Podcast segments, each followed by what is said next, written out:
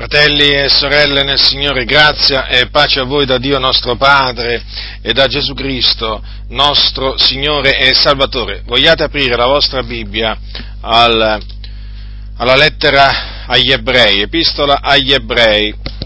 Voglio leggere una parte di questa, di questa epistola, precisamente eh, il primo capitolo e alcuni versetti del secondo.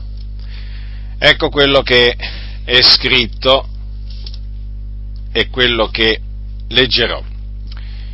Il Dio, dopo aver in molte volte e in molte maniere parlato anticamente ai padri per mezzo dei profeti, in questi ultimi giorni ha parlato a noi mediante il suo figliuolo, che egli ha costituito erede di tutte le cose, mediante il quale pure ha creato i mondi il quale, essendo lo splendore della sua gloria e l'impronta della sua essenza, e sostenendo tutte le cose con la parola della sua potenza, quando ebbe fatta la purificazione dei peccati, si pose a sedere alla destra della maestà nei luoghi altissimi, diventato così di tanto superiore agli angeli, di quanto il nome che ha eredato è più eccellente del loro. Infatti, al qual degli angeli diss'egli mai, tu sei il mio figliuolo, oggi ti ho generato? E di nuovo, io gli sarò padre ed egli mi sarà figliuolo? E quando di nuovo introduce il primogenito nel mondo, dice, tutti gli angeli di Dio l'adorino. E mentre degli angeli dice, dei suoi angeli ei fa dei venti e dei suoi ministri fiamme di fuoco, Dice del figliuolo, il tuo trono, o oh Dio, è nei secoli dei secoli, e lo scettro di rettitudine, è lo scettro del tuo regno. Tu hai amata la giustizia e hai odiata l'iniquità. Perciò Dio, l'Iddio tuo, ha unto te d'olio di letizia a preferenza dei tuoi compagni. E ancora, tu, Signore, nel principio fondasti la terra, e i cieli sono opera delle tue mani essi periranno, ma tu dimori. Invecchieranno tutti come un vestito e li avvolgerai come un mantello e saranno mutati, ma tu rimani lo stesso e i tuoi anni non verranno meno. Ed a qual degli angeli diss'egli mai, siedi alla mia destra, finché abbia fatto dei tuoi nemici lo sgabello dei tuoi piedi? Non sono egli no, tutti tutti spiriti ministratori mandati a servire a pro di quelli che hanno da eredare la salvezza? Perciò bisogna che ci atteniamo vie più alle cose udite, che talora non siamo portati via lungi da esse. Perché se la parola pronunziata per mezzo d'angeli si dimostrò ferma e ogni trasgressione e disubbidienza ricevette una giusta retribuzione, come scamperemo noi se trascuriamo una così grande salvezza, la quale, dopo essere stata prima annunziata dal Signore, ci è stata confermata da quelli che l'avevano udita, mentre Dio stesso aggiungeva la sua testimonianza alla loro con dei segni e dei prodigi, con opere potenti svariate, e con doni dello Spirito Santo distribuiti secondo la sua volontà. Ora, lo scrittore si rivolge a dei credenti in Cristo Gesù che erano ebrei di nascita e questi credenti stavano passando un periodo particolare un periodo in cui erano tentati a tornare ai, indietro praticamente. Cosa significa indietro? Erano tentati a tornare ai vecchi sacrifici e quindi ai vecchi riti della legge, in altre parole, ai sacrifici espiatori che erano prescritti dalla legge di Mosè e dunque erano tentati a rinnegare il Signore Gesù Cristo. Perché? Perché ritornare ai vecchi sacrifici significa rinnegare il Signore Gesù. Perché? Perché coloro che ritornano appunto a questi sacrifici che sono ombra di cose che dovevano avvenire, non fanno altro che reputare nulla o un nulla il sacrificio di Cristo Gesù. E dunque significa rinnegare il Signore. E, come dice l'Apostolo, se lo rinnegheremo, anch'egli ci rinnegherà. E rinnegare il Signore e quindi essere rinnegati da Lui significa andare in perdizione, perché tirarsi indietro equivale ad andare in perdizione. Vi ricordate quello che dice il Signore? Il mio giusto vivrà per fede, se si tira indietro l'anima mia non lo gradisce. E se l'anima del Signore non gradisce il giusto quando si tira indietro, è evidente che costui non può che fare naturalmente una brutta fine, non può che aspettarlo naturalmente qualcosa di orribile, che appunto è la perdizione. Ora, in questa epistola lo scrittore esorta quei santi a perseverare, a perseverare nella fede e lo fa lo fa dimostrandogli appunto la superiorità di Cristo Gesù rispetto agli angeli, rispetto a Mosè, rispetto ai sommi sacerdoti dell'antico patto, spiega anche perché il sacerdozio di Cristo, che voi, voi sapete che Gesù è sommo sacerdote eh, in eterno secondo l'ordine di Melchisedec, dico perché questo sacerdozio è superiore al sacerdozio d'Aronne e poi naturalmente spiega perché eh, il nuovo patto è superiore all'antico patto. Insomma, e spiega oltretutto, naturalmente non poteva mancare la spiegazione, mancare la spiegazione della superiorità del sacrificio di Cristo rispetto ai sacrifici, ai sacrifici prescritti dalla legge eh, di Mosè. Tutta questa epistola è veramente una esortazione, si può dire, eh, una continua esortazione alla perseveranza. Infatti poi gli dice avete bisogno di costanza finché avendo fatto la volontà di Dio otteniate quel che vi è promesso. Cioè è un'esortazione proprio ad andare avanti, a non voltarsi indietro. E in, questo, eh, in questa prima parte dell'epistola, come voi potete ben vedere eh, e leggere, lo scrittore parla della superiorità eh, di eh, Gesù eh, sugli angeli. Ora, come comincia questa epistola? Peraltro è un'epistola che comincia in una, in una, maniera, in una maniera, unica. Eh, inizia dicendo lo scrittore che il Dio, dopo aver molte volte, in molte maniere, parlato anticamente ai padri, e quindi naturalmente agli israeliti, per mezzo dei profeti, in questi ultimi giorni ha parlato a noi mediante il suo figliuolo.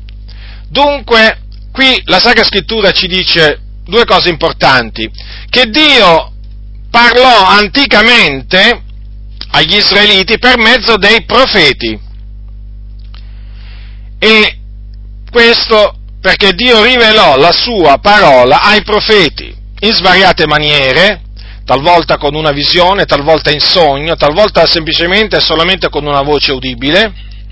Il Dio parlò ai profeti, i quali appunto trasmisero ai padri la parola di Dio. E quello fu il Dio che parlò.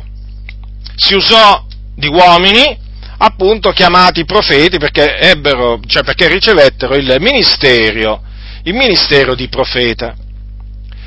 Ma ci dice anche un'altra cosa questo inizio di questa epistola, che in questi ultimi giorni, già perché noi siamo negli ultimi giorni, non siamo nei primi giorni, ma siamo negli ultimi giorni, il Dio ha parlato a noi mediante il suo figliuolo. Ora voglio subito dire una cosa eh, affinché sia chiaro. Noi crediamo che Dio ci ha parlato mediante il suo figliuolo, ma non è che crediamo che Dio abbia smesso di parlare con una voce udibile, cioè personalmente, direttamente eh, ai suoi figliuoli e talvolta anche a persone che ancora non sono suoi figliuoli.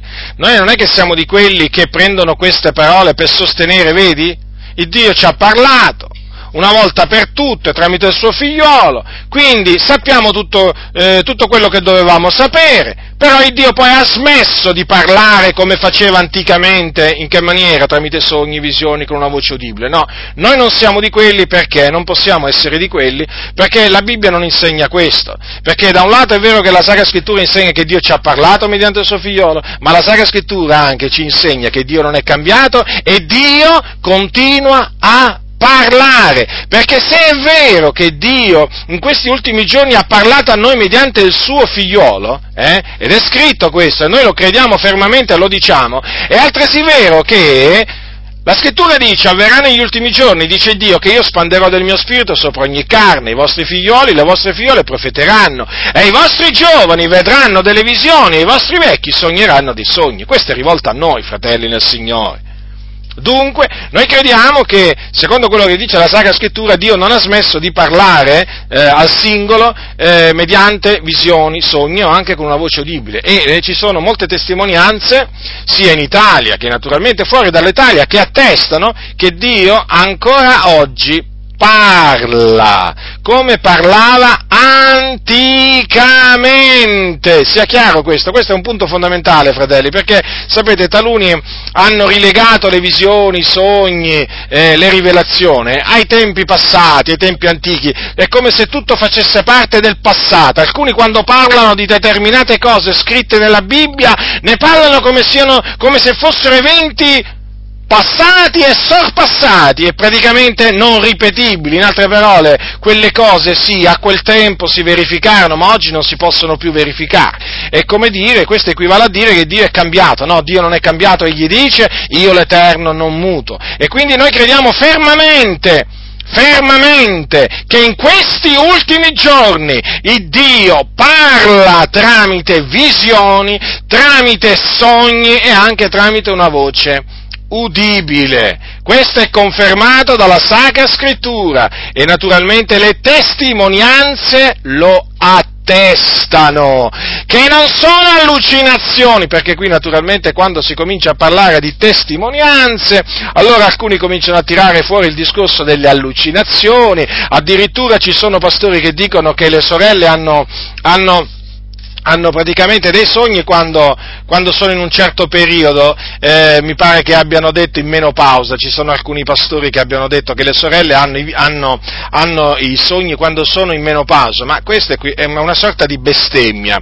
Questo significa veramente, non dico che è una bestemmia, però veramente... Se, siamo a livelli proprio, a livelli così bassi, così bassi proprio che mh, mm, non ci si può non arrabbiare, credetemi, non ci si può non arrabbiare, quando si sentono queste cose veramente lo spirito è contristato, eh, si sente una indignazione, veramente che è, è, è inevitabile, fratelli, è inevitabile, ci sono pastori, lo ribadisco, che dicono che le sorelle eh, hanno sogni quando sono in menopausa. Se doveste, se doveste sentire qualcuno, eh, ascoltatemi, che dice queste cose, turategli la bocca, seduta stante.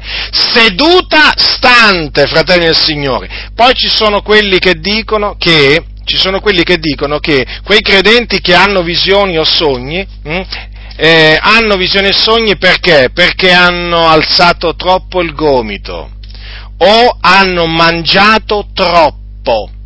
Questo, badate bene, queste diavolerie, queste cose perverse, le insegnano, le predicano pastori, pastori o predicatori, chiamateli come volete voi, pentecostali, o meglio che si dicono pentecostali, ma questi veramente hanno solo il nome di pentecostali.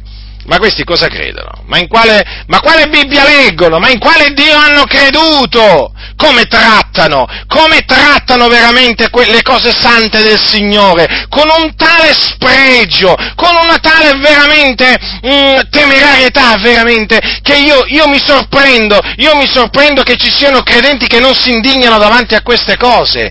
Io, mi sor- io veramente mi sorprendo e mi indigno pure nel sapere che ci sono credenti che non si indignano nel sentire queste cose.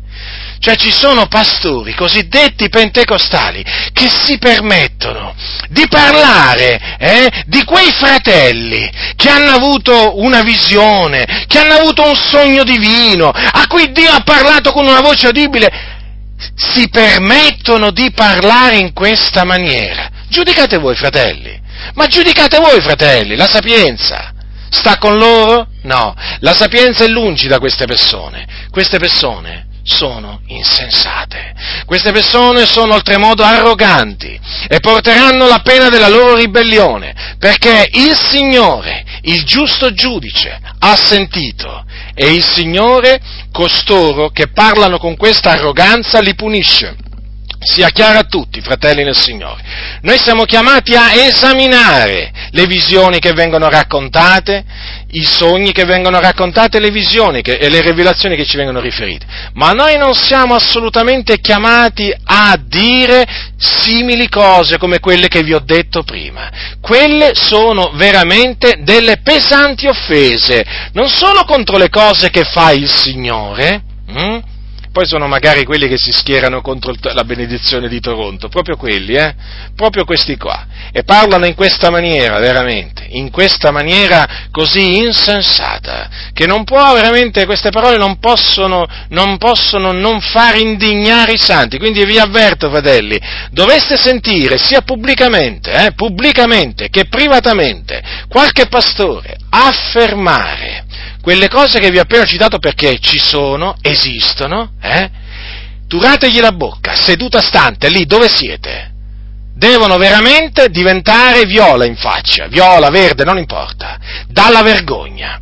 Turategli la bocca secondo la sapienza che Dio vi darà con la Sacra Scrittura, perché questo meritano questi ribelli, questi cianciatori, questi seduttori di menti, che hanno fama di essere dei grandi predicatori, hanno fama di essere grandi predicatori, ma questi qui sono quelli a cui se voi togliete i foglietti davanti si inceppano, si inceppano perché non sono più in grado di predicare, essendo che non sono mai stati chiamati da Dio a predicare. Questa gente è guidata dalla propria carnalità, non è assolutamente guidata dallo Spirito del Signore, perché coloro che sono guidati dallo Spirito del Signore non parlano in questa maniera a riguardo di sogni, visioni e rivelazioni. Ora dunque, il Dio ha parlato a noi mediante il suo figliolo. Infatti voi sapete che Gesù, mentre, mentre il figliolo nei giorni della sua carne, quando parlava di quello che lui insegnava, eh, ne parlava eh, in termini inequivocabili, cioè spiegava che quelle cose che lui diceva non le diceva di suo, ma le diceva, le diceva perché il Padre gli aveva comandato di dirle. Vi ricordate queste parole? Le cose dunque che dico, così le dico, come il Padre me le ha dette. Vedete dunque? Il figliolo aveva udito quello che poi trasmetterà, ma il, il, il figliolo aveva udito le parole del Padre e poi sulla terra le trasmise, le trasmise. Ecco perché il Signore diceva, diceva che le cose che vi dico non le dico di mio. È evidente questo, perché Gesù Cristo parlava da parte di Dio Padre. Ecco perché qui c'è scritto che Dio ci ha parlato mediante il suo, il suo figliolo. E dunque è evidente che chi rigetta le parole del figliuolo di Dio, rigetta la parola di Dio e quindi, e quindi rigetta Dio. C'è, ci sono dei passi, ci sono dei, alcune parole nella preghiera che Gesù rivolse, eh, che rivolse al Padre, il Signore ha detto veramente di avere dato ai suoi la parola del Padre. Eh, fratelli, è così. Cioè noi non possiamo, eh, noi non possiamo fare nulla, noi non possiamo fare nulla contro, eh, contro la verità, fratelli. Eh, non c'è nulla da fare, ci sono alcuni che pensano di poter, eh, di poter fare qualcosa contro la verità, ma fratelli, sappiate, non si può fare niente. Hanno conosciuto che tutte le cose che tu mi hai date vengono da te le parole che tu mi hai date le ho date a loro ed essi le hanno ricevute. Vedete, fratelli, in che termini Gesù parlava delle parole che lui trasmetteva ai suoi discepoli? In, in questi termini. La, le sue parole erano parole di Dio. Dunque Dio ci ha parlato mediante il suo figliolo.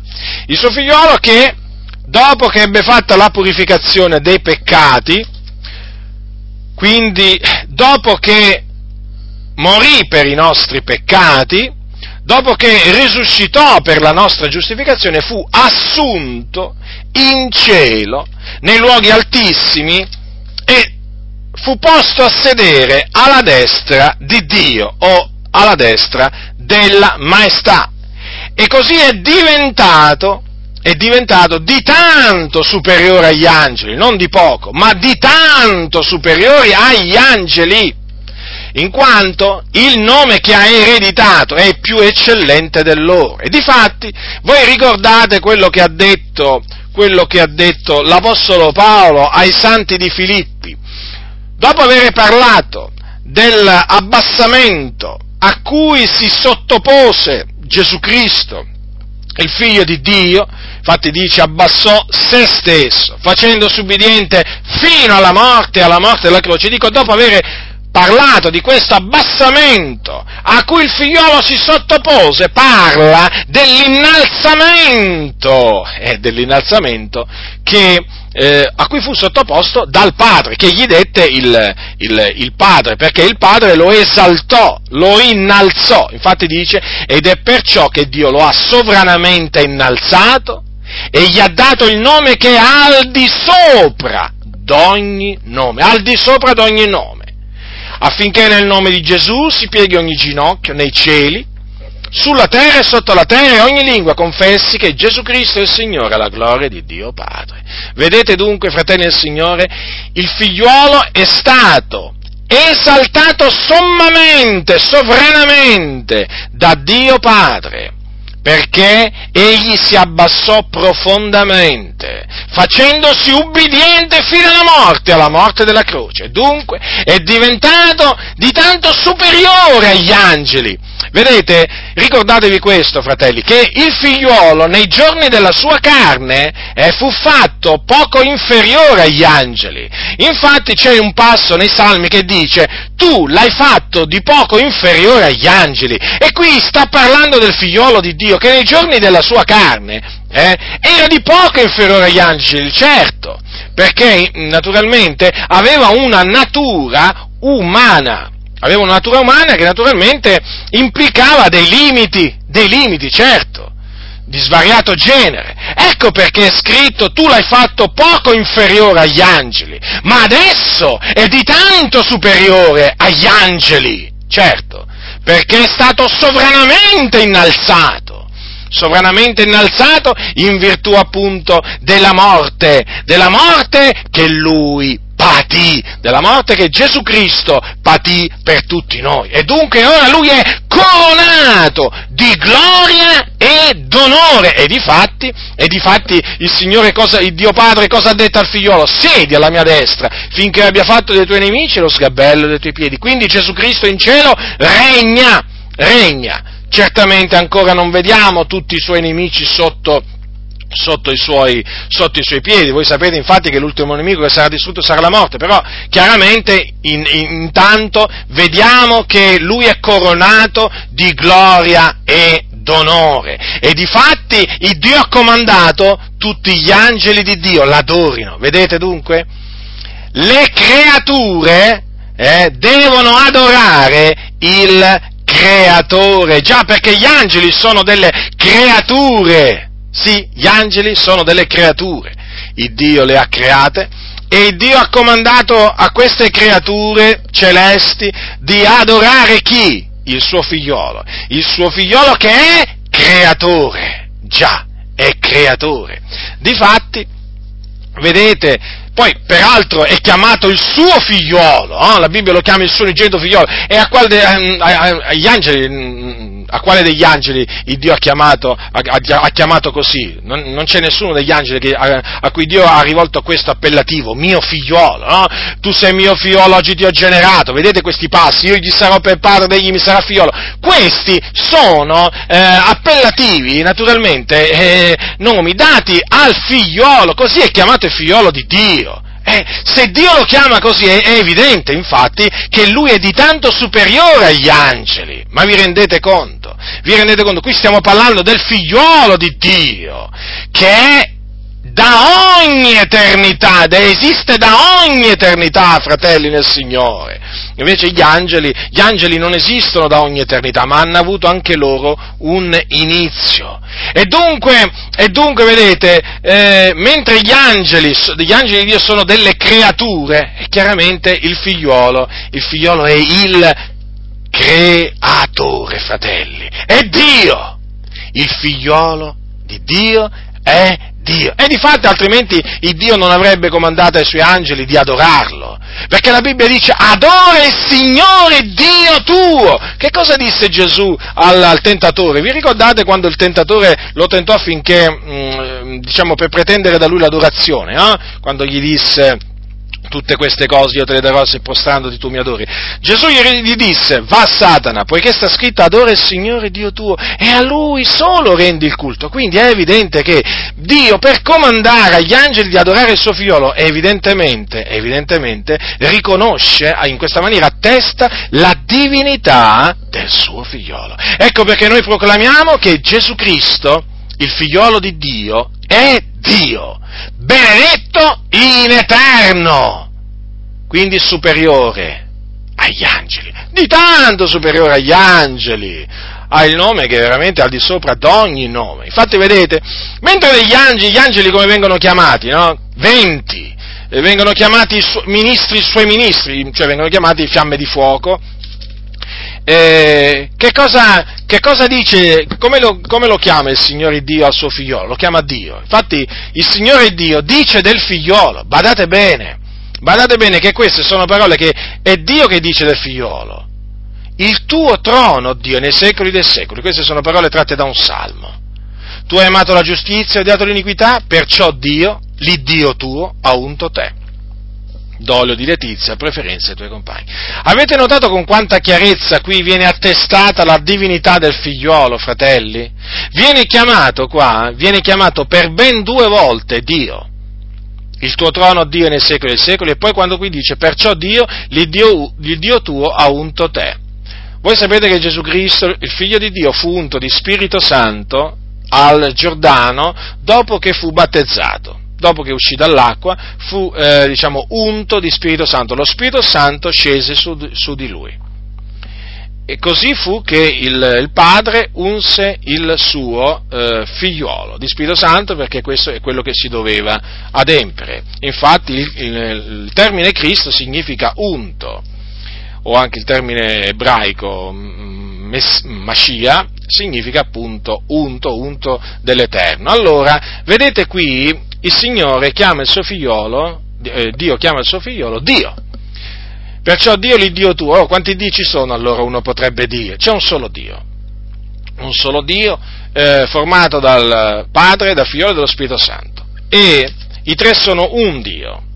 Diciamo che l'unità di cui parla la Sacra Scrittura in riferimento a Dio è un'unità composita, un po' come quando si dice l'uomo lascerà suo padre e sua madre, si unirà a sua moglie e due diventeranno una sola carne. Ecco, in questi, in questi termini si parla appunto del, dell'unità, eh, dell'unità di Dio. Le persone rimangono distinte, però formano uno, un, solo, un solo Dio. Dunque, vedete, il Dio è stato unto dall'Iddio suo. E chi è questo Dio che è stato unto dall'Iddio suo? È Gesù Cristo, che appunto è Dio benedetto in eterno, quindi senza principio e senza, e senza fine. E conferma lo scrittore che Gesù Cristo è Dio, citando un altro passo nei Salmi, quando, che dice, tu Signore nel principio fondasti la terra, i cieli sono opera delle tue mani. Ora, noi sappiamo che la scrittura dice che nel principio Dio creò i cieli e la terra. Allora, ma quanti creatori ci sono allora? Qui qualcuno potrebbe dire. Allora, il Dio ha creato, fratelli, tutte le cose mediante il suo figliuolo, mediante la parola. Infatti c'è un passo nei, nei salmi che dice che i cieli furono fatti dalla parola dell'Eterno. E voi sapete anche che c'è nel, nell'Evangelo scritto da Giovanni, ci sono de, delle parole all'inizio del Vangelo che dicono così, ogni cosa è stata fatta per mezzo di lei, cioè la parola, e senza di lei neppure una delle cose è stata fatta. E questa parola era con Dio e la parola era Dio. Dunque, vedete, il Dio ha fatto ogni cosa tramite la sua parola, quindi tramite il suo figliuolo. Ma la creazione viene attribuita anche al figliuolo, giustamente è, è, è giusto che sia così. La scrittura lo fa e quindi lo dobbiamo fare pure noi. Ora qui in maniera diretta, esplicita, viene detto che viene detto del figliolo che lui ha fondato la terra e i cieli sono opere delle sue mani e quindi egli non può, non può non essere Dio, fratelli nel Signore. Vedete, questi sono tutti passi che confermano la divinità del Signore nostro Gesù Cristo, divinità che vi ricordo è sempre stata attaccata eh, nel corso della storia della Chiesa, eh? Guardate che i testimoni di Geo non è che, non è che sono i primi a negare la divinità, eh, la divinità di, di, Cristo Gesù. I testimoni di Geo fanno parte di una lunga schiera di eh, eretici che nel corso della storia ha negato la divinità del Signore Gesù Cristo. Ci fu un certo Ario nei primi secoli d.C. che negava la divinità di, eh, la divinità di Gesù Cristo, quindi niente di nuovo, niente di nuovo sotto il sole. E queste parole dello scrittore eh, agli ebrei sono molto utili quando bisogna turare la bocca a tutti coloro che negano la divinità del Signore nostro Gesù Cristo, perché in maniera proprio palese, evidente, eh, l'attestano, l'attestano. E naturalmente tutto questo lo scrittore agli ebrei lo fa per far volgere lo sguardo dei santi eh, verso il figliuolo. È chiaro, è chiaro, vedete che con queste parole distoglie lo sguardo dagli angeli e lo rivolge naturalmente al figliuolo. Certo, perché il figliuolo ha la preeminenza, ha il primato. E d'altronde, quando quando ha il primato in ogni cosa, la preeminenza in ogni cosa. D'altronde, quando, quando Paolo dice ai santi di Colosse, eh, eh, tutte le cose sono state create per mezzo di Lui in vista di Lui, egli avanti ogni cosa, tutte le cose sussistono in Lui, è evidente che in questa maniera ehm, la, l'apostolo, l'apostolo, ci spinge a guardare al, al Signore, no? a considerare la sua maestà, la sua grandezza, mi pare, mi pare evidente. Quando dice che tutte le cose sono state create in Lui, no? Tutte le cose che sono nei cieli e sulla terra, le visibili, le invisibili, certo, perché noi naturalmente esaltiamo Cristo, Cristo Gesù, esaltiamo Lui perché è Lui, è Lui Dio. È Lui Dio. E gli angeli certamente sono dei servi del Signore la scrittura li chiama spiriti ministratori che vengono mandati a servire a pro di quelli che hanno da redare la salvezza. Ma il figliolo è sopra. Il figliolo è sopra, è superiore agli angeli, è superiore agli angeli. Quantunque naturalmente gli angeli sono eh, degli esseri eh, celesti creati da Dio, sono santi, sono potenti, sono forti, sono ubbidienti a Dio, ma naturalmente eh, il figliuolo è di tanto superiore agli angeli, tanto che gli angeli, vi ricordo, devono, devono adorare il figliuolo. Tutti gli angeli di Dio l'adorino. Noi quindi facciamo bene ad adorare il figliolo. Sapete che ci sono alcuni che dicono che è peccato adorare Gesù Cristo? No. Perché se Gesù Cristo fosse una creatura, allora se Gesù Cristo fosse una creatura, eh, allora noi peccheremmo, perché chiaramente il culto non va reso ad alcuna creatura. Ma siccome che Gesù Cristo è Dio, noi non pecchiamo rendendogli il culto, cioè eh, adorandolo, eh, cantando, diciamo, dei cantici a Lui, esaltandolo, benedicendolo. No, assolutamente. Se lo fanno gli angeli, se lo devono fare gli angeli, voglio dire, quanto più lo dobbiamo, lo dobbiamo fare noi. Considerate, gli angeli lo devono fare in cielo. Mm? E, noi lo, e, noi lo, facciamo sulla terra, eh? in attesa poi di farlo in cielo, perché poi non è che smetteremo di adorare, smetteremo di adorare il figliolo quando andremo in cielo, eh? no, no, in cielo continueremo ad adorare il figliolo, il figliolo di Dio. Dunque, stando così le cose, fratelli, ecco che lo scrittore agli ebrei, lo scrittore agli ebrei che cosa dice? Perciò, ecco, vedete, perciò, quando c'è un perciò, significa per questa ragione. E adesso dopo ce la spiega la ragione. Bisogna, noi cioè dobbiamo eh, attenerci alle cose che abbiamo dite, per evitare che non siamo portati lontani da esse. Adesso ci spiega la ragione, ci spiega la ragione per cui noi dobbiamo attenerci vie più alle cose che abbiamo dito e quindi dobbiamo vie più attenerci all'Evangelo della grazia di Dio che è in Cristo Gesù. Eh? Adesso ci spiega la ragione. Perché se la parola pronunziata per mezzo d'angeli si dimostrò ferma e ogni trasgressione e disubbidienza ricevette una giusta retribuzione, come scamperemo noi se trascuriamo una così grande salvezza? Ora, ma qual è questa parola pronunziata per mezzo d'angeli? Prendete l'epistola di Paolo ai Galati. Allora, prendete il capitolo 3 dei Galati al versetto 19. Qui sta parlando della legge l'Apostolo Paolo. Sapete, nel confutare, nel confutare ehm, quelli che in mezzo ai Galati eh, insegnavano che per essere giustificati occorreva praticamente osservare la legge di Mosè, allora Paolo naturalmente eh, parla della differenza tra la, legge e, tra la legge e la fede. E qui sta spiegando, sta spiegando la legge. Che cos'è dunque la legge? Essa fu aggiunta a motivo delle trasgressioni, dice Paolo, finché venisse la progenie alla quale era stata fatta la promessa e fu promulgata per mezzo d'angeli, per mano di un mediatore. Ora, notate una cosa, qui dice che la legge è stata promulgata per mezzo d'angeli e questo appunto s'accorda dunque questa affermazione con quest'altra affermazione che definisce qui eh, la legge, la parola pronunziata per mezzo d'angeli, vedete, è tutto in accordo, non c'è nessun disaccordo. Dunque qui sta parlando della legge. Cosa dice? Che fu promulgata per mezzo d'angeli, pronunziata per mezzo d'angeli e questa parola si dimostrò ferma, ferma.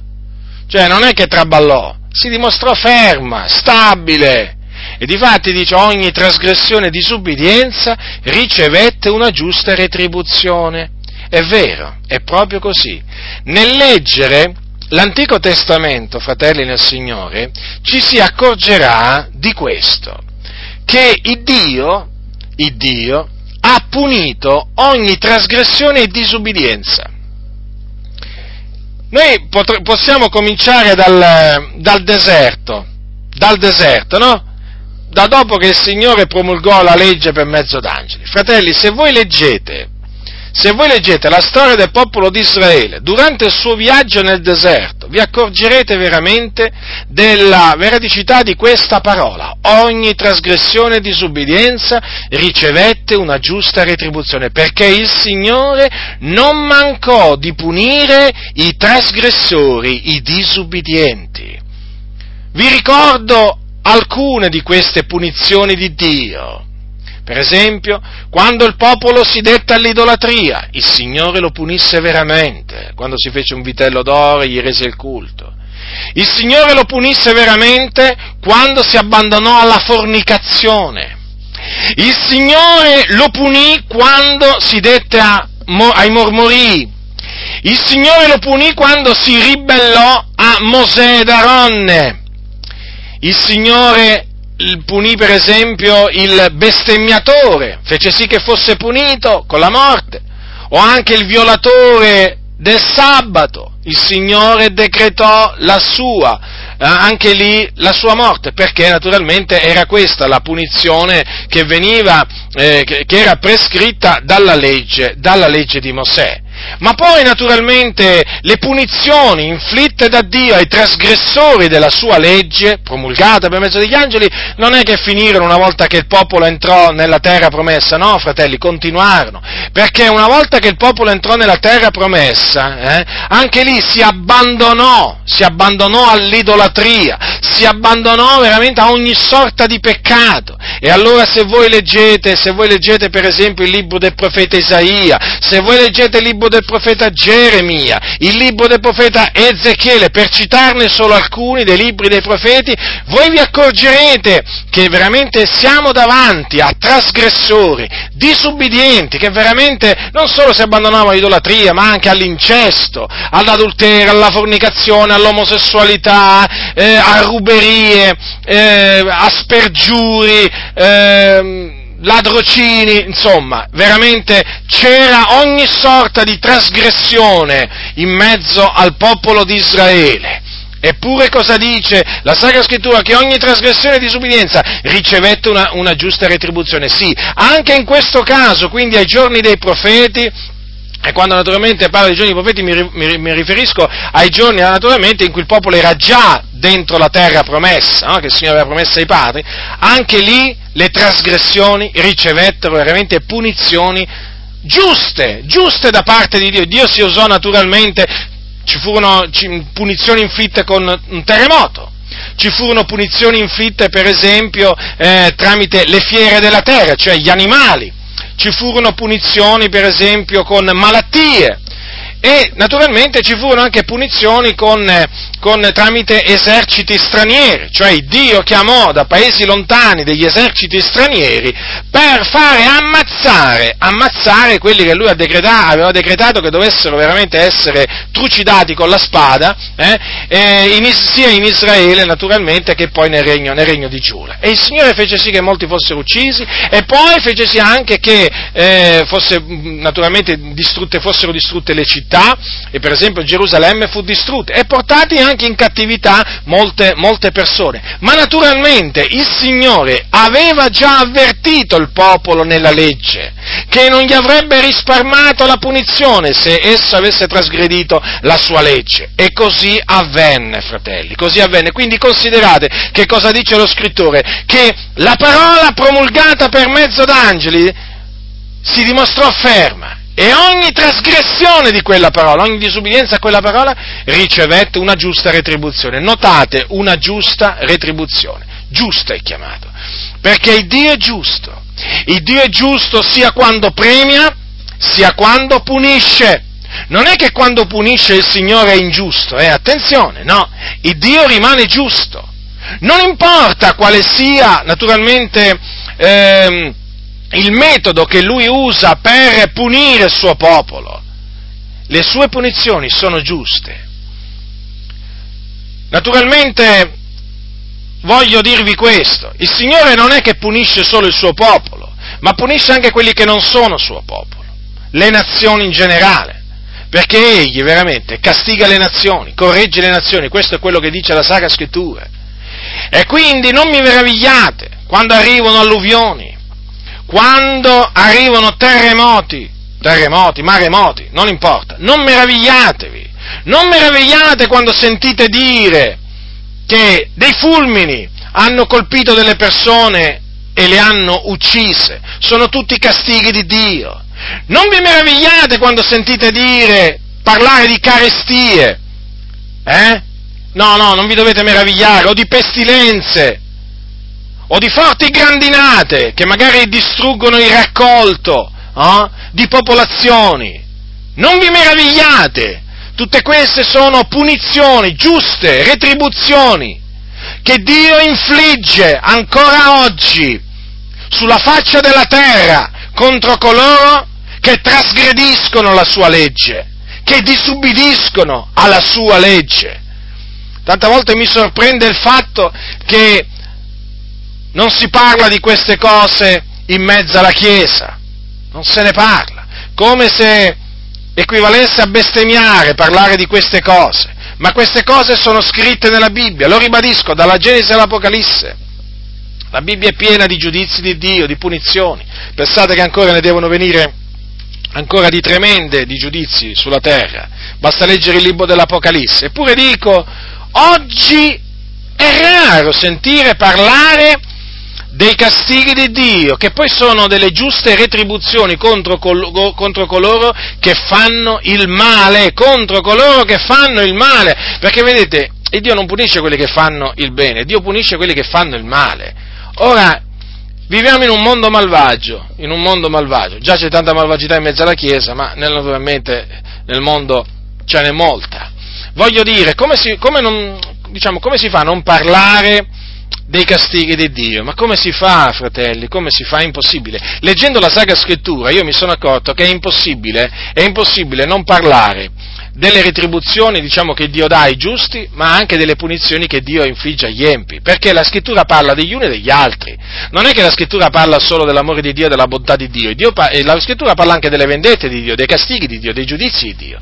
Però che cosa succede oggi? Alcuni vogliono parlare solo delle, delle ricompense che Dio dà a quelli che fanno il bene. Sì, ma eh, le punizioni che Dio dà a quelli che fanno il male non esistono più? Sono sparite? Eh no, il Dio non è cambiato, il Dio non muta. E quindi ancora oggi esistono, diciamo, le ricompense per le opere buone, ma esistono anche i castighi, i castighi per quelli che fanno le opere malvagie. Allora vedete, quindi il Signore ha, ha fatto sì che la parola la, diciamo, le trasgressioni alla sua parola pronunziata nel mezzo d'angeli non rimanessero impunite. Qui dice, lo dice la Sacra Scrittura, fratelli, lo, lo, ripeto, quello che è scritto. Se la parola pronunziata per mezzo d'angeli si dimostrò ferma e ogni trasgressione e disubbidienza ricevette una giusta retribuzione.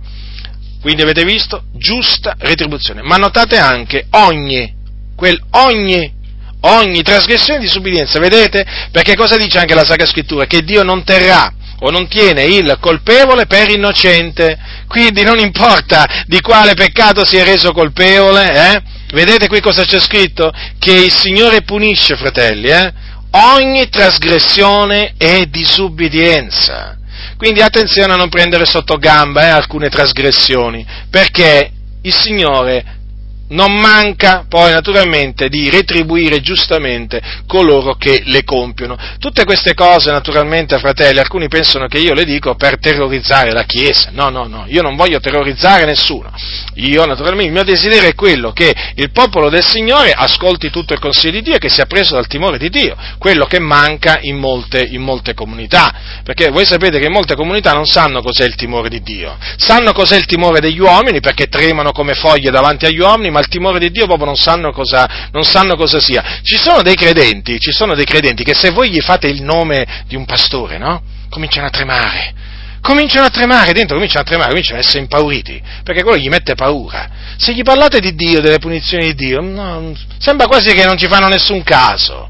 Certo, perché questi sono caduti nel laccio degli uomini e praticamente sono diventati schiavi degli uomini e hanno paura degli uomini. Hanno paura degli uomini. Guardate, ci sono dei credenti che ci sono dei credenti che hanno paura di essere messi all'ultimo banco nella comunità, no? E quindi hanno paura di trasgredire, diciamo, i comandi del pastore, eh? Magari talvolta comandi non biblici, eh? Però se non hanno paura di trasgredire i comandi di Dio, magari il Signore li minaccia veramente con castighi più severi. No, loro come se niente fosse. In questa maniera, vedete, che cosa stanno a dimostrare? Che hanno, più, hanno timore degli uomini e, e, invece hanno timore degli uomini e non hanno timore di Dio. Questo è grave, fratelli, ma questo è grave. Noi dobbiamo temere Dio, ma noi dobbiamo tremare davanti a Dio. Noi non dobbiamo temere gli uomini. Noi non dobbiamo temere gli uomini, noi non dobbiamo tremare davanti agli uomini. Noi dobbiamo temere e tremare davanti a Dio. Il timore dell'Eterno è il principio della sapienza. Da nessuna parte si dice che il timore degli uomini è il principio della sapienza. No, fratelli nel Signore. No, no, infatti Gesù disse non temete coloro che uccidono il corpo ma non possono uccidere l'anima. Fratelli, temere gli uomini significa cadere in un laccio significa veramente te- cadere in un laccio. La paura degli uomini costituisce un laccio, ma da nessuna parte si dice, si dice, che il timore di Dio costituisce un laccio. Anzi, la Bibbia dice, beato l'uomo che è sempre spaventato. Sì, sì, proprio così, ma spaventato dai giudizi di Dio. Ah, piacesse al Signore veramente che ci fossero oggi, oggi più credenti che tremano, proprio tremano, ma tremano al solo pensiero veramente di essere castigati da Dio. Ma questo, sapete, fa piacere al Signore. Gli uomini timorati, il Dio prende piacere negli uomini timorati. Il Dio non prende piacere, invece, in quelli che sono disordinati, in quelli che temono gli uomini anziché Lui. Il Dio vuole che Egli sia temuto, Egli sia temuto che nel suo cospetto si tremi. Invece oggi purtroppo, purtroppo oggi viene proprio, il popolo viene incitato a non temere Dio. Quindi vi stavo dicendo, queste cose le dico perché fanno parte del consiglio di Dio. E naturalmente se qualcuno viene preso dal terrore perché si trova nel peccato, perché vive veramente nel disordine, nella ribellione, e allora se tu sei preso dal terrore vuol dire che ti devi ravvedere e riconciliare con Dio. Questo, questo significa. Questo significa. Ma se tu stai camminando umilmente col tuo Dio, se tu stai procacciando la giustizia, la verità, la santità, eh, non hai da temere i castighi di Dio, perché i castighi sono per i ribelli, non sono per gli ubbidienti. E quindi è giusto parlare di queste cose perché oggi in mezzo alla Chiesa c'è proprio, i pastori fanno a gara a incitare il popolo veramente a trasgredire la legge del Signore. Non pongono infatti nessun freno, non, il popolo è sfrenato. Il popolo è sfrenato e di fatti molte cose non vengono riprovate, molte opere infruttuose delle tenebre non vengono riprovate, ecco perché il popolo si sente incoraggiato e si sente incoraggiato a darsi al male, perché dal pulpito non sente tuonare contro la malvagità, l'ipocrisia, la falsità, la menzogna, la carnalità, i divertimenti. E allora pensano alla fin fine che queste cose si possono fare, capito? Sì, sbagliamo tutti, dicono, poi alla fine Dio perdona tutti. Però nessuno gli dice, badate bene, che c'è un Dio che castiga. No, perché se, se viene detto così, poi le anime scappano. Eh, e poi sarebbe in contraddizione con tutte quelle loro predicazioni in cui parlano di Dio come un Dio che è solo amore.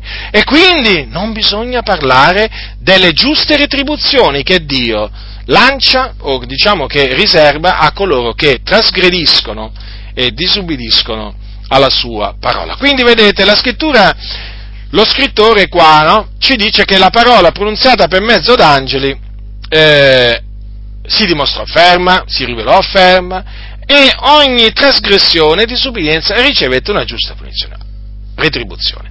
Allora dice lo scrittore, ma se la legge, eh, che fu pronunziata per mezzo d'angeli, no, si dimostrò ferma e così via, e quindi se coloro che poi la trasgredirono, eh, che disubbidirono ad essa non scamparono al giudizio di Dio, alla punizione di Dio, non scamparono, ve l'ho, ve l'ho appena dimostrato, e non scampano. Allora dice, come scamperemo noi se trascuriamo una così grande salvezza? Cioè, ma noi pensiamo di farla franca, cioè, diciamo detto in altre parole, ma che pensate? Di farla franca voi? Cioè di scampare la punizione di Dio se voi trascurate questa così grande salvezza? È evidente, è evidente, fratelli nel Signore, che qui dobbiamo stare molto attenti. Dobbiamo stare molto attenti, perché di sicuro, di sicuro non scamperà nessuno di noi. Eh, se ci gettiamo alle spalle la parola della verità, se noi, se noi diventiamo indifferenti eh, a questa così grande salvezza, se noi questa così grande salvezza la trascuriamo, non scamperemo al giudizio di Dio, non la faremo franca. Capite?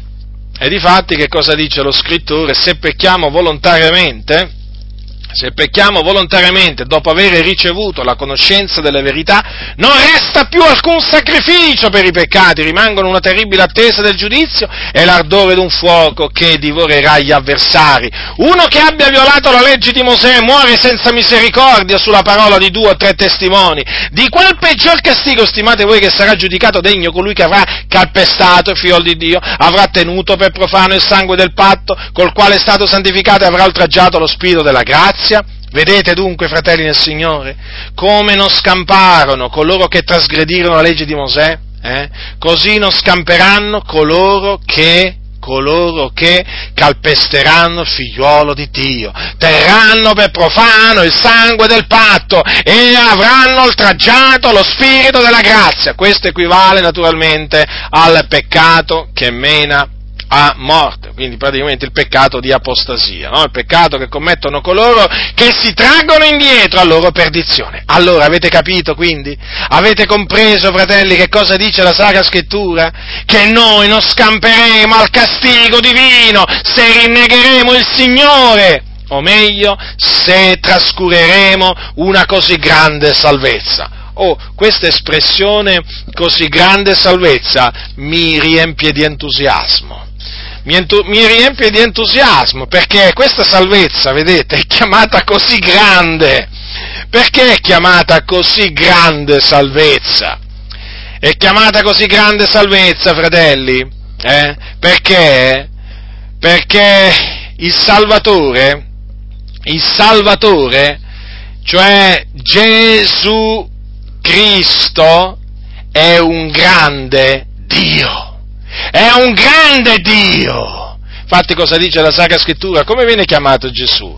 Gesù viene chiamato, Gesù viene chiamato prendete l'epistola di Tito, eh, di Paolo a Tito, scusate, guardate che cosa dice l'Apostolo, l'Apostolo Paolo, dice, dice così, poiché la grazia di Dio, capitolo 2 del versetto 11, la grazia di Dio salutare per tutti gli uomini è apparsa e ci ammaestra a rinunziare all'impietà e alle mondane concupiscenze per vivere in questo mondo temperatamente, giustamente e piamente, aspettando la beata speranza e l'apparizione della gloria del nostro grande Dio e Salvatore Cristo Gesù.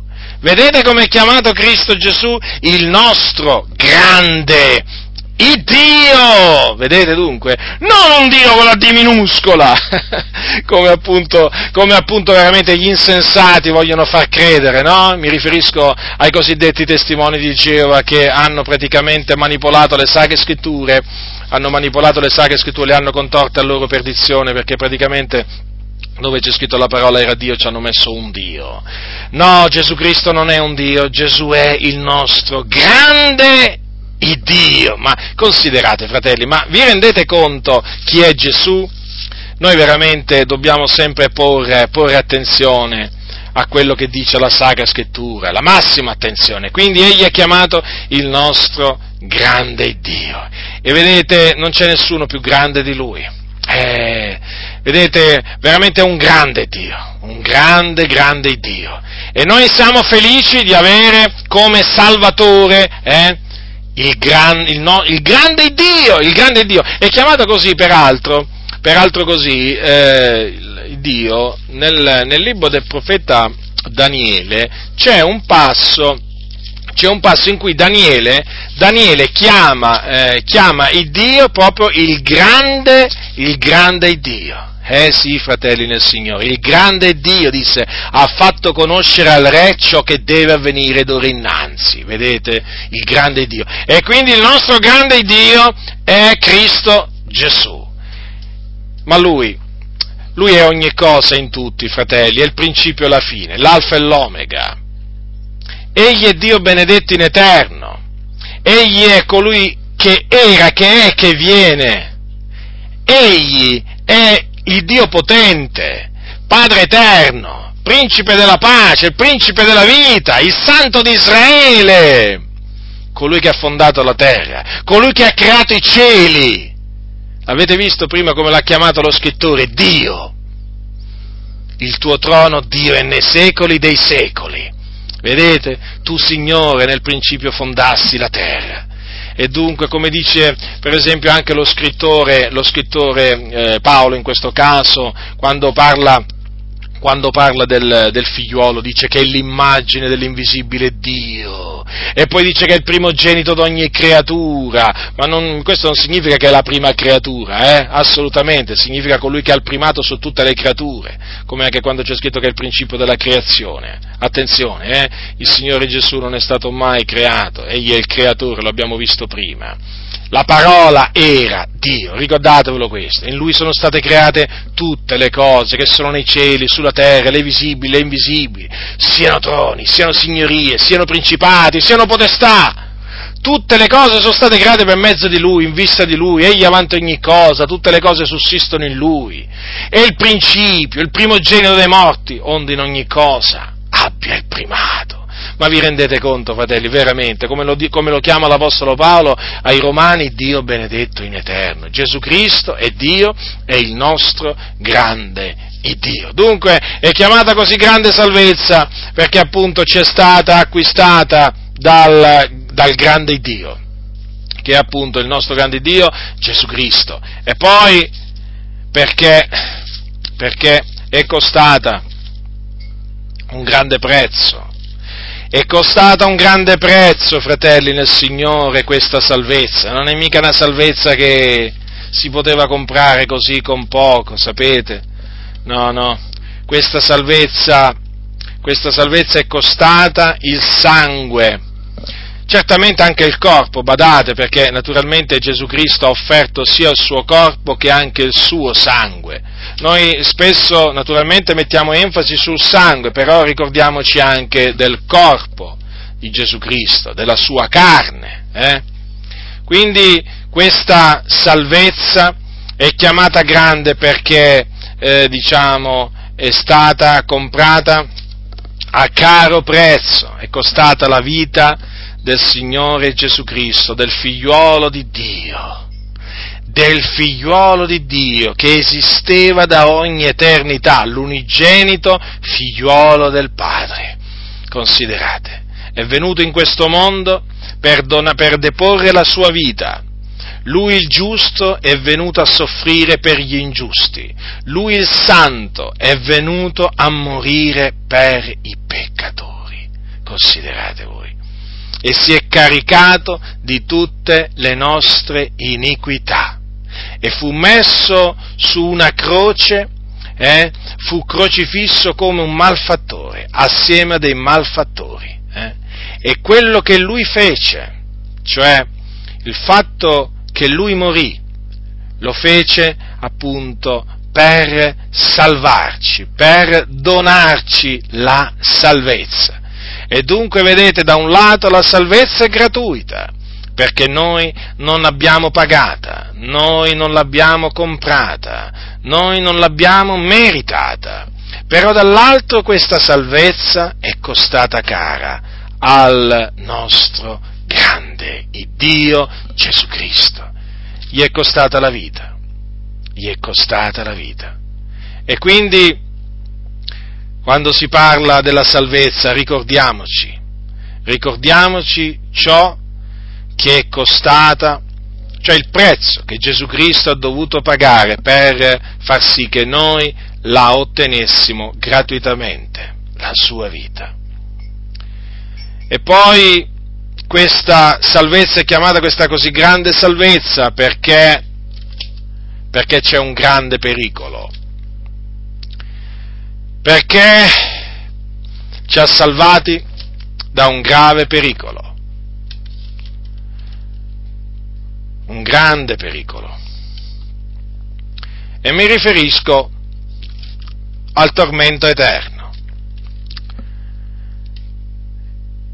È proprio grande, era proprio grande il pericolo che noi stavamo correndo, perché noi fratelli eravamo sulla strada che mena in perdizione, alla perdizione eterna.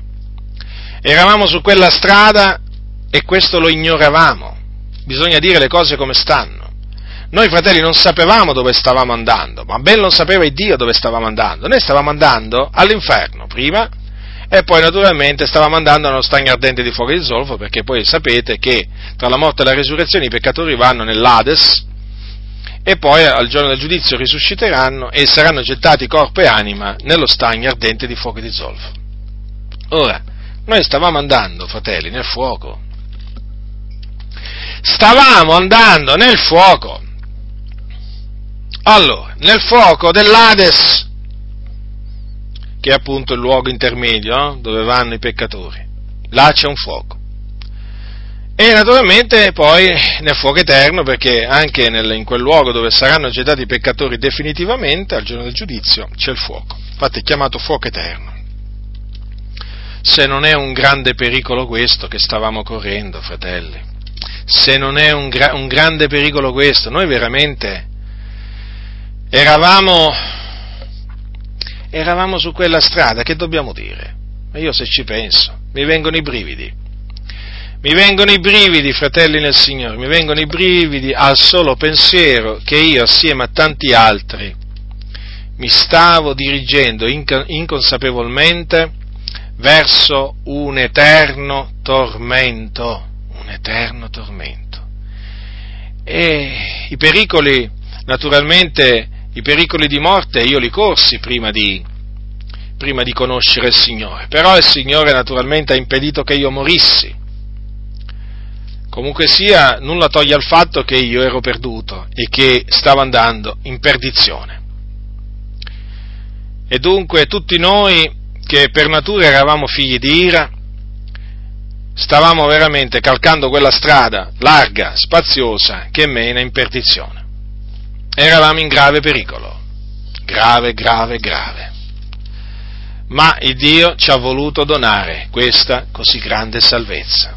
Perché vedete, vedete, una, una liberazione che ti libera da una fine così orribile, così tragica, ehm, non, non, può essere che una grande liberazione. Sapete, la Bibbia parla che il Signore liberò il popolo di Israele, o comunque eh, Giacobbe, Giacobbe e i suoi, no? li liberò mediante una grande, una grande liberazione anche per esempio, anche per esempio gli israeliti eh, furono liberati mediante una grande liberazione dalla schiavitù secolare a cui erano stati sottoposti.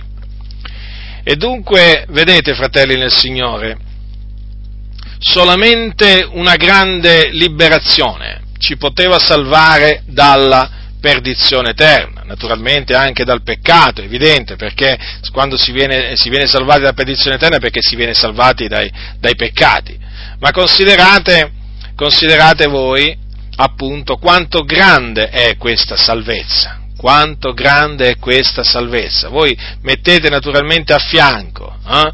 mettete a fianco la, il tormento eterno e la salvezza eterna. Voi considerate voi quanto è grande questa salvezza che noi abbiamo ottenuto. Abbiamo ottenuto per la grazia di Dio soltanto mediante la fede. L'abbiamo ottenuta non perché l'abbiamo cercata, non perché l'abbiamo meritata, ma perché il Signore ce l'ha voluta donare, perché il Signore ci aveva eletti in Cristo fin dalla fondazione del mondo, o meglio, fin dal principio. Ci aveva eletti a salvezza e quindi quando è venuto il tempo da Lui prestabilito, ci ha salvati.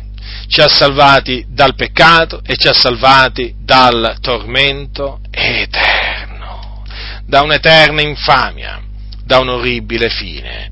E ci ha salvati, fratelli, appunto lo ribadisco, offrendo, offrendo pagando un caro prezzo, un caro prezzo, perché appunto lui ha sacrificato se stesso.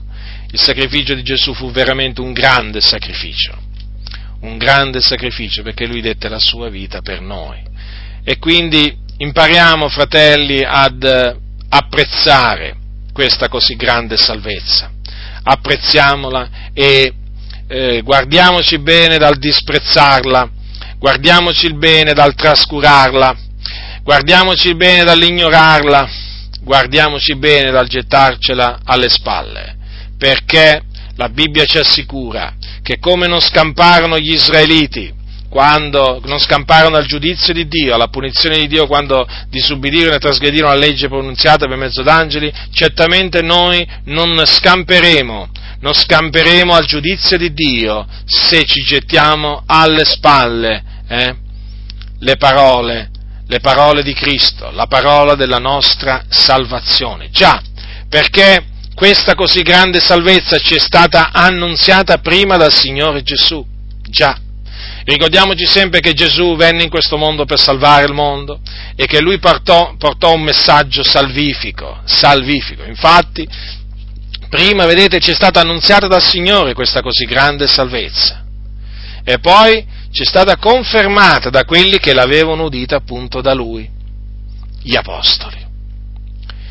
E confermata dunque dagli Apostoli, e dice la Sacra Scrittura, mentre Dio stesso aggiungeva la sua testimonianza alla loro. Quindi la conferma degli Apostoli mh, hm, fu, un, eh, eh, fu una testimonianza, fu la testimonianza che resero gli Apostoli di questa grande salvezza che avevano sentito dal Signore. Ma c'è anche una testimonianza di Dio, costituita appunto da segni, prodigi, opere potenti e doni dello Spirito Santo. Vedete infatti cosa dice la Sacra Scrittura?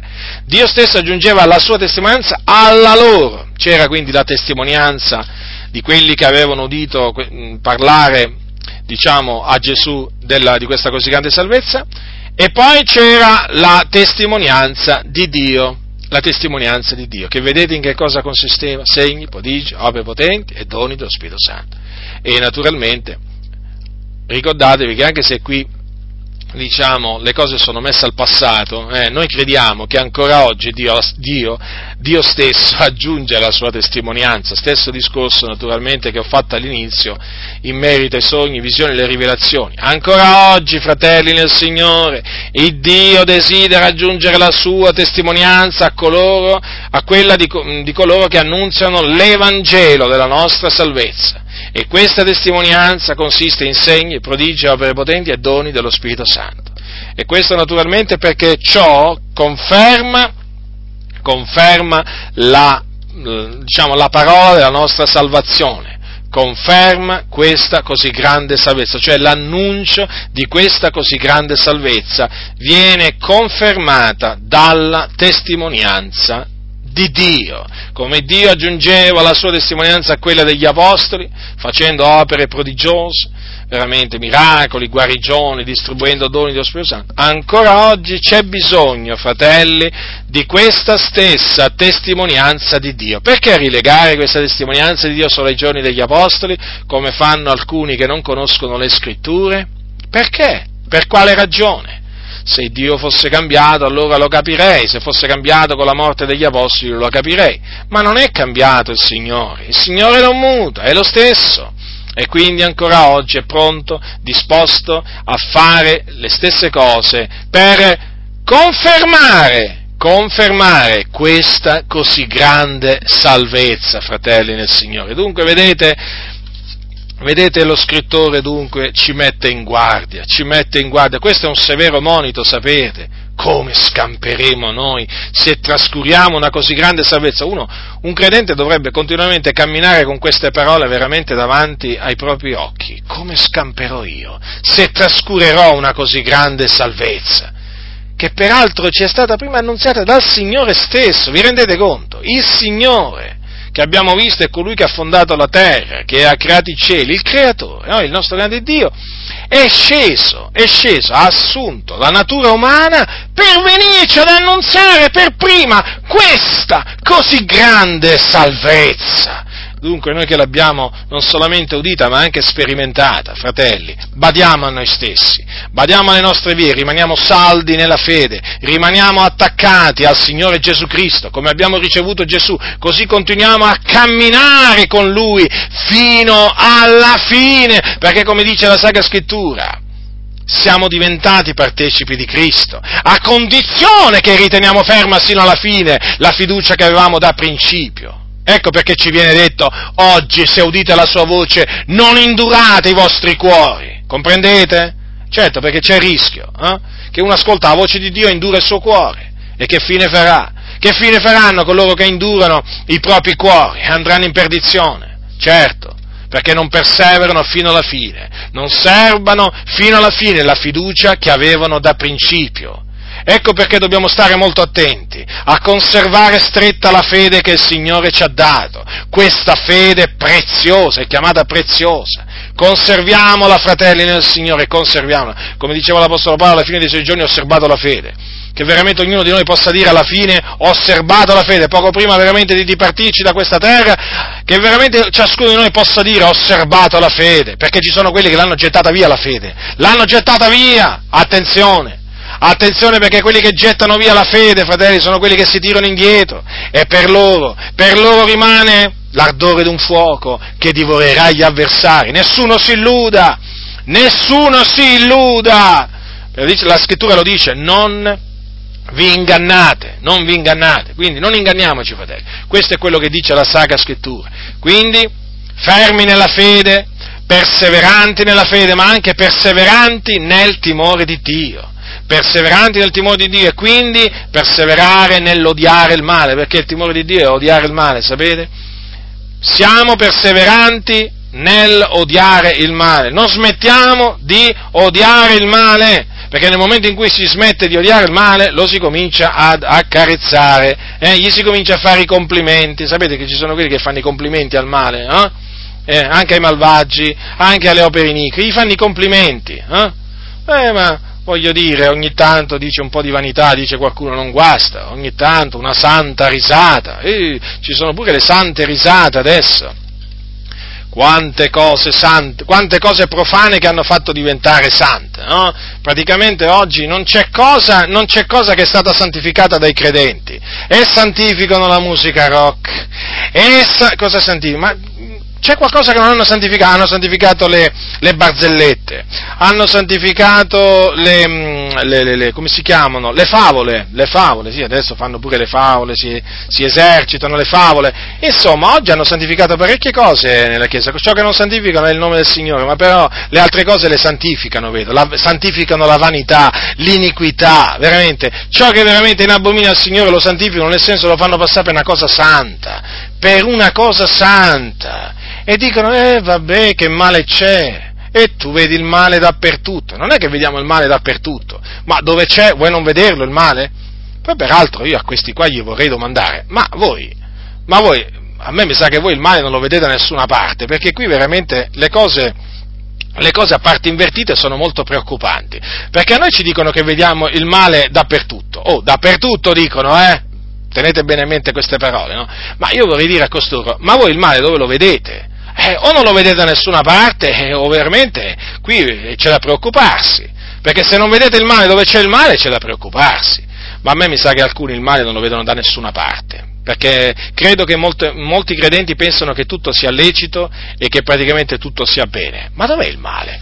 Io mi sono accorto che taluni, taluni credenti eh, voglio dire, se la prendono con noi, no? Perché riproviamo determinate cose che ormai nella Chiesa vanno, vanno diciamo, per la maggiore, musica rock, musica, musica diciamo, rap, hip hop, eh, che altro ancora, le scene teatrali, insomma, tutte queste, tutte queste cose qui, no? Se la prendono con noi perché riproviamo queste cose, ma io vorrei sapere da costoro, ma voi che riprovate? Che cosa riprovate? Fatecelo sapere una volta per tutte. Magari c'è qualche cosa che noi riproviamo che riprovate pure voi, non lo so. Per esempio il culto degli animali, siete d'accordo, no? Sapete che ci sono certe chiese, chiamiamole chiese, no? Dove appunto i, i, pastori fanno il culto per i cagnolini, per i gatti, siete d'accordo, vero? Sicuramente, perché anche lì vediamo il male dove non c'è il male.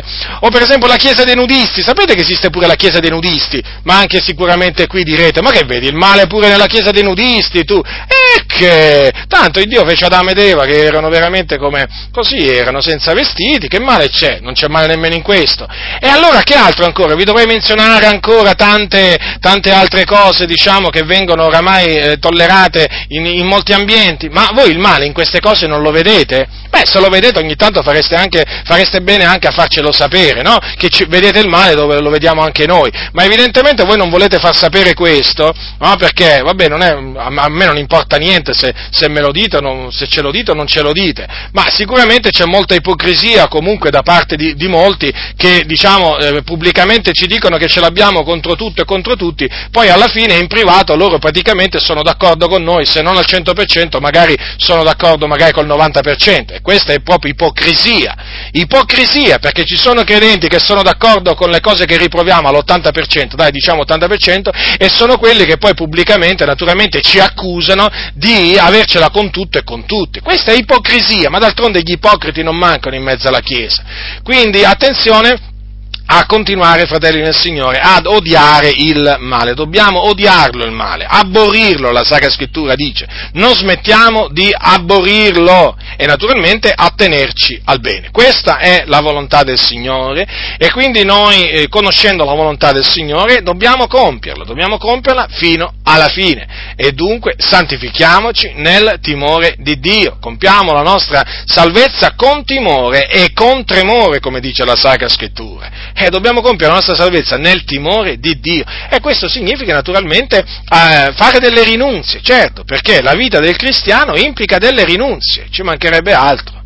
Se, se, se, la vita del cristiano non implica delle rinunzie, qui veramente, ma di quale Vangelo, di quale Vangelo siamo, saremmo portatori noi? Ma di quale Gesù noi pre, mm, parleremmo? No? Se veramente non ci fossero rinunzie da fare per un cristiano, ma non sarebbe più l'Evangelo, l'Evangelo che ci è stato trasmesso da Cristo e poi, e poi dagli Apostoli. Ma io voglio dire, ci, i buddisti fanno delle rinunzie, i musulmani fanno delle rinunzie. Qui pare che gli unici che non devono fare delle rinunzie sono i cristiani. Certo, i cristiani si possono permettere tutto. Ormai questo è diciamo, il messaggio che viene dato da molti. No, i cristiani non si possono permettere tutto.